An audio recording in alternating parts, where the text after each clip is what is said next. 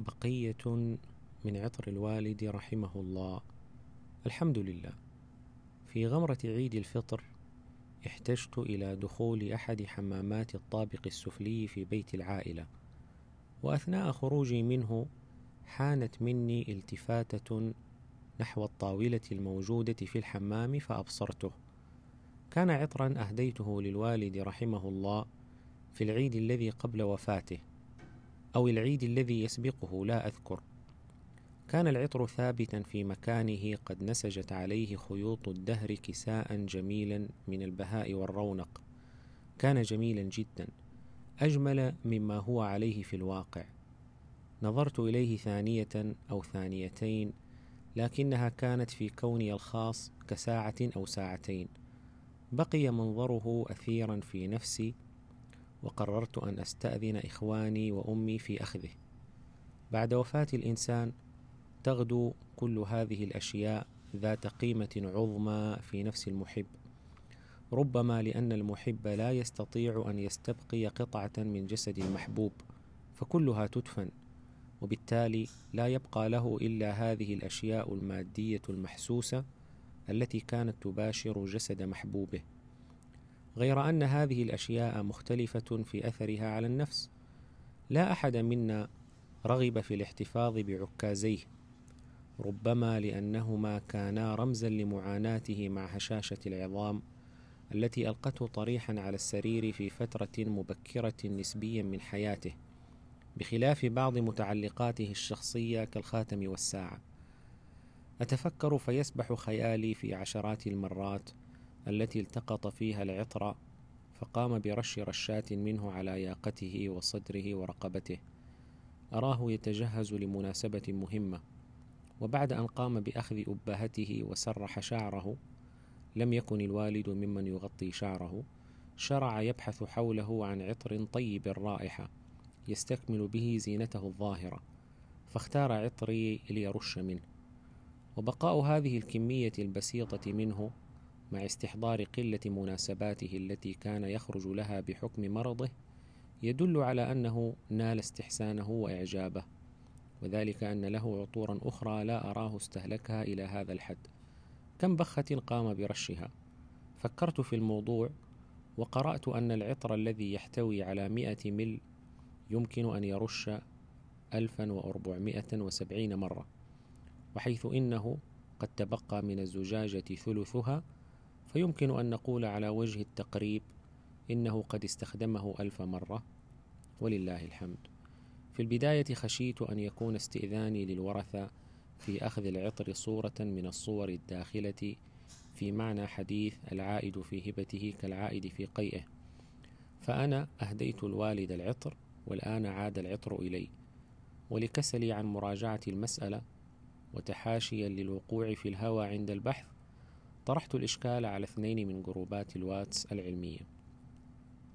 واستبعد كل من شارك في مذاكرة المسألة أن يكون للصورة التي طرحتها دخول في معنى الحديث ثم أتى بعضهم بحديث صحيح يقطع الشك في المسألة يحكي قصة امرأة أهدت إلى أمها جارية ثم إن أمها ماتت فأفتاها النبي صلى الله عليه وسلم بعودة جاريتها إلى ملكها بحكم الميراث.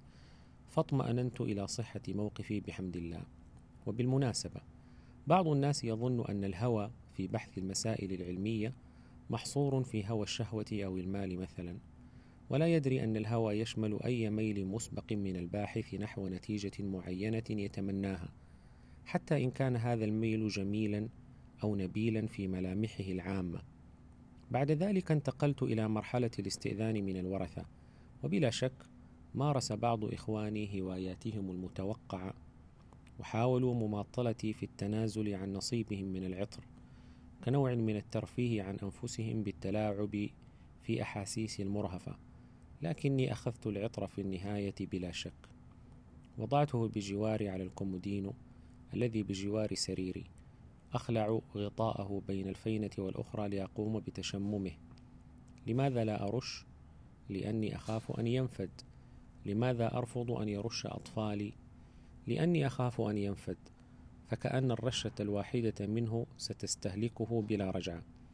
كان والدي قليل الشراء لنفسه فيما يخص مشتريات العيد. كان يحب أن ينفق على غيره لا على نفسه. وكنا إذا اشترينا له مثل هذه الأغراض يشفق علينا أحيانا من قيمتها. رغم أننا كبرنا وصرنا موظفين ويرى أن صرفها في بقية احتياجاتنا أو الاحتفاظ بالمال أولى من شراء هدية له. ولا يتنافى هذا مع فرحه بالهدية في قرارة نفسه لمن يدرك تعقد النفس البشرية بطبيعة الحال. كان والدي من النوع الأول في الهدايا لا الثاني ولا الثالث. ذلك أن الناس في التهادي على ثلاثة أقسام. فالأول الذي يرفض أن يحدد لك نوع الهدية أو جنسها. ولا يحب إخطاره مسبقا وكأن عنصر المفاجأة عنده أهم من موافقة الهدية لاحتياجاته المسبقة أو رغباته. والنوع الثاني الذي يقبل أن يحدد لك جنس الهدية فقط وعليك مسؤولية اختيار النوع أي أنه يخبرك برغبته في ساعة أو لوحة فنية مثلا وعليك أنت أن تبذل جهدك في اختيارها بنفسك. أما النوع الثالث وهو يمثلني جدا جدا فهو الذي يسألك عن الميزانية المرصودة للهدية وبناء عليها يحدد لك شيئا معينا يرغب فيه من فترة لتنال أنت شرف شرائه وإهدائه له وحيث إني أعشق الوضوح والصراحة وأكره أن يؤول الأمر بالهدية إلى أن تكون قطعة منسية في زوايا البيت فإني أفضل هذه الطريقة في التهادي لكني أقر أنه لا يمكن ممارستها مع الناس الذين تربطك بهم علاقة رسمية. وهناك نوع رابع أذكره لغرابته وهو من يكره أن يهدى إليه ومنهم صديقي الدكتور ياسر السديس فلقد رأيته مرارا في حالة من الضجر والانزعاج كلما أهدى إليه أحدهم هدية. وله فلسفة في ذلك شرحها لي مرارا ومن بعدها لم أهد له هدية على الإطلاق. مراعاة لمزاجه وللناس فيما يعشقون مذاهب نعود لعطر الوالد. ماذا سأفعل به؟ في الحقيقة لا شك أني سأستدفئ فترة من الزمن بكمية الذكريات المتوهجة من العطر.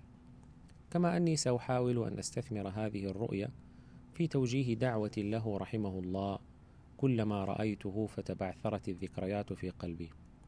ولن أجعل العطر في مكان بارز بحيث أراه بكثرة لأن كثرة رؤيته ستذهب وهجه الذي يتوهج به حاليا كلما رأيته فكثرة المساس تفقد الإحساس كما يقول أهل مكة.